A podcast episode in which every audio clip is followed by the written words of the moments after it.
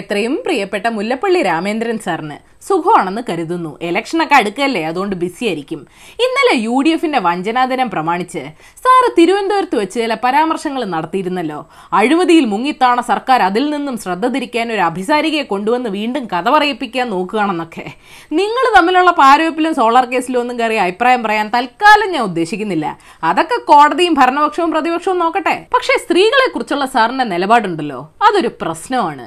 ഒരു സ്ത്രീ ബലാത്സംഗത്തിന് ഇരയായാൽ മരിക്കും, അല്ലെങ്കിൽ പിന്നീട് സംഭവിക്കാതെ നോക്കുമെന്നൊക്കെ ഒരു ഡൂക്കിലി നേതാവ് കവലപ്രസംഗം നടത്തുന്ന പോലല്ല കെ പി സി സി പ്രസിഡന്റായ താങ്കൾ പ്രസംഗിക്കുന്നത്.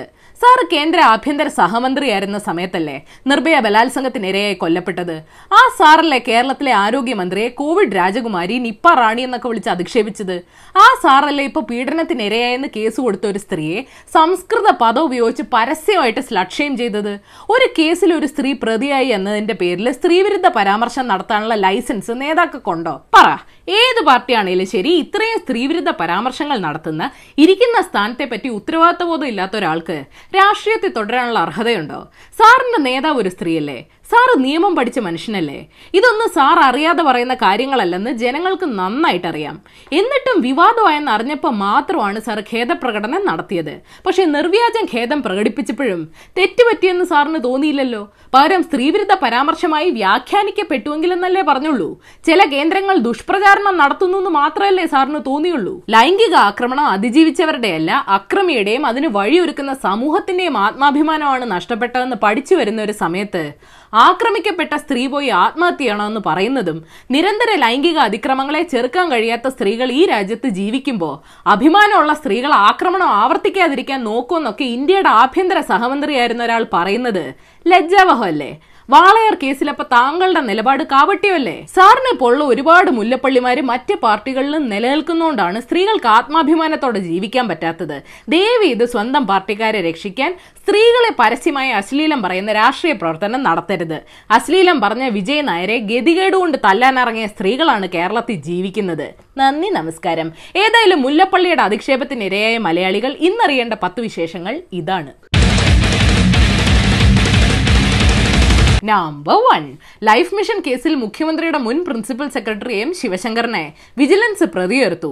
സ്വപ്ന സുരേഷ്, സരിത്ത്, സന്ദീപ് നായർ എന്നിവർ ഉൾപ്പെട്ട പ്രതിപട്ടികയിൽ ശിവശങ്കർ അഞ്ചാം പ്രതിയാണ്. ഷോ ശിവശങ്കറിന് നടുവേദന, സ്വപ്നയ്ക്ക് നെഞ്ചുവേദന, സർക്കാരിന് തലവേദന. Poor fellows. നമ്പർ ടു, കേരളത്തിൽ ഇന്ന് മുപ്പത്തി മൂവായിരത്തി മുന്നൂറ്റി നാൽപ്പത്തഞ്ച് സാമ്പിൾസ് ടെസ്റ്റ് ചെയ്തു. നാലായിരത്തി ഒരുന്നൂറ്റി മുപ്പത്തിയെട്ട് കോവിഡ് കേസസ് റിപ്പോർട്ട് ചെയ്തു. രാജ്യത്ത് രോഗമുക്തി നേടുന്നവരുടെ എണ്ണം കൂടിയിട്ടുണ്ട്. സമ്പർക്കത്തിലുണ്ടായിരുന്നയാൾക്ക് കോവിഡ് സ്ഥിരീകരിച്ചതോടെ ലോകാരോഗ്യ സംഘടനാ മേധാവി സെൽഫ് ക്വാറന്റൈനിൽ പോയി. കൊത്തി കൊത്തി കോവിഡ് മുറത്തെ കയറി കൊത്തി തുടങ്ങിയോ? നമ്പർ ത്രീ, വിചാരണ മറ്റൊരു കോടതിയിലേക്ക് മാറ്റണമെന്നാവശ്യപ്പെട്ട് ആക്രമിക്കപ്പെട്ട നടി നൽകിയ ഹർജി പരിഗണിച്ച് വിചാരണ വെള്ളിയാഴ്ച വരെ നിർത്തിവെക്കാൻ ഹൈക്കോടതി ഉത്തരവിട്ടു.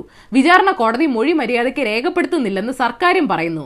ഇനി പേനയിൽ മഷിയില്ലഞ്ഞിട്ടാണോ? നമ്പർ ഫോർ, കേരളത്തിൽ ഈ മാസം പതിനഞ്ചിന് ശേഷം സ്കൂളുകൾ തുറന്നേക്കുമെന്ന് റിപ്പോർട്ടുണ്ട്.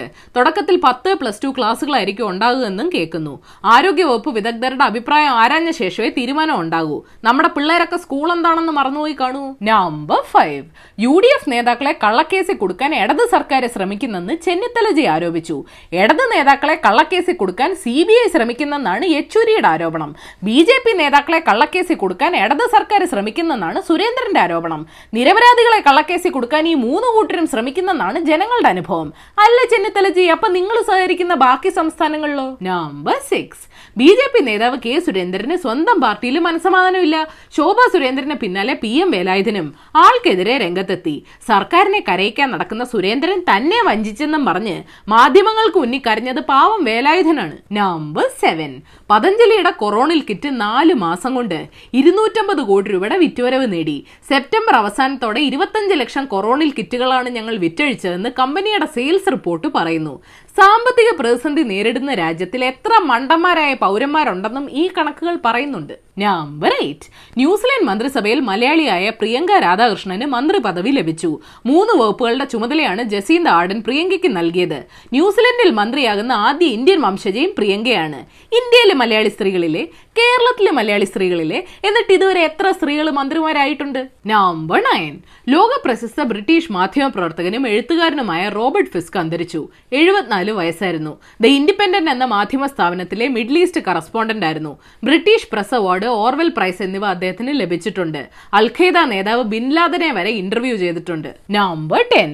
മനുഷ്യൻ ബഹിരാകാശത്ത് താമസിക്കാൻ തുടങ്ങിയിട്ട് ഇന്നേക്ക് ഇരുപത് വർഷമായി.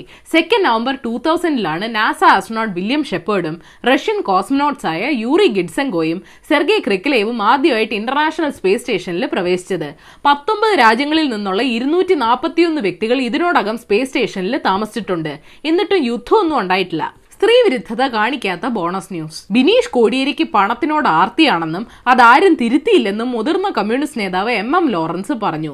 വളർത്തുദോഷമാണെന്നാണ് അശൻ ഉദ്ദേശിച്ചത്. നിങ്ങൾ അറിഞ്ഞ ലോറൻസിന്റെ മോൻ ബി ജെ പിയിൽ ചേർന്നിട്ടുണ്ട്. അത് പാർട്ടി ദോഷമായിരിക്കുമല്ലേ? സ്ത്രീവിരുദ്ധ പരാമർശം നടത്തിയതിന് മുല്ലപ്പള്ളി രാമേന്ദ്രനെതിരെ വനിതാ കമ്മീഷൻ കേസെടുത്തു.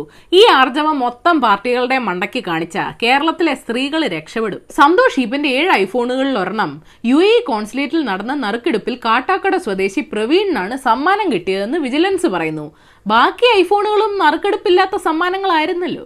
ബിനീഷിനെ കാണാൻ ഇ ഡി സമ്മതിക്കുന്നില്ലെന്നും പറഞ്ഞുകൊണ്ട് സഹോദരൻ ബിനോയ് കർണാടക ഹൈക്കോടതിയെ സമീപിച്ചു. ഹാ, എല്ലാത്തിനും ഓടി നടക്കാൻ ഇനി ആകെ ഒരു മോനല്ലേ ഉള്ളൂ. രാഹുലിന്റെ തെരഞ്ഞെടുപ്പ് റദ്ദാക്കണമെന്നാവശ്യപ്പെട്ട് സരിത നായർ നൽകിയ ഹർജി സുപ്രീം കോടതി തള്ളി. ബാലിശമായ ഹർജി നൽകിയതിന് സരിതയ്ക്ക് കോടതി ഒരു ലക്ഷം രൂപ പിഴയിട്ടു. സരിതയുടെ അഭിഭാഷകർ തുടർച്ചയായിട്ട് ഹാജരാകാത്തതാണ് കാരണം. പിന്നെ ഇത്രയും കഷ്ടപ്പെട്ട് എന്തിനാണ് സുപ്രീം കോടതി പോയത്? ലോകത്തിലെ ഏറ്റവും പ്രസിദ്ധനായ വ്യക്തി ഞാനല്ല, യേശു ആണെന്ന് ട്രംപ് പറഞ്ഞു. ഇത്രയൊക്കെ വിനയം കാണിച്ചിട്ടും ട്രംപിന്റെ അഹങ്കാരത്തിന് ഒരു കുറവും ഇല്ലല്ലോ. അപ്പൊ ശരി, ഏഷ്യമൽ ചാനൽ സബ്സ്ക്രൈബ് ചെയ്യണം, മണിയടിക്കണം. രസകരമായ വാർത്തകൾ വായിക്കാൻ ഏഷ്യമൽ മലയാളം വെബ്സൈറ്റ് സന്ദർശിക്കണം. ഈ വീഡിയോ ഇഷ്ടപ്പെട്ടെങ്കിൽ ലൈക്ക് ചെയ്യണം, ഷെയർ ചെയ്യണം. കോമൺ സെൻസിന് നിരക്കുന്ന അഭിപ്രായങ്ങൾ താഴെ അറിയിക്കാം. Third for the day. American author Bell Hooks പറഞ്ഞിട്ടുണ്ട്, സ്ത്രീവിരുദ്ധതയ്ക്ക് സ്ത്രീകളുടെ ശക്തിയെ ഒരിക്കലും നശിപ്പിക്കാൻ കഴിയില്ല. സ്ത്രീവിരുദ്ധതയ്ക്ക് അവരുടെ ശക്തിയെ അടിച്ചമർത്താനോ ചൂഷണം ചെയ്യാനോ മാത്രമേ സാധിക്കൂ.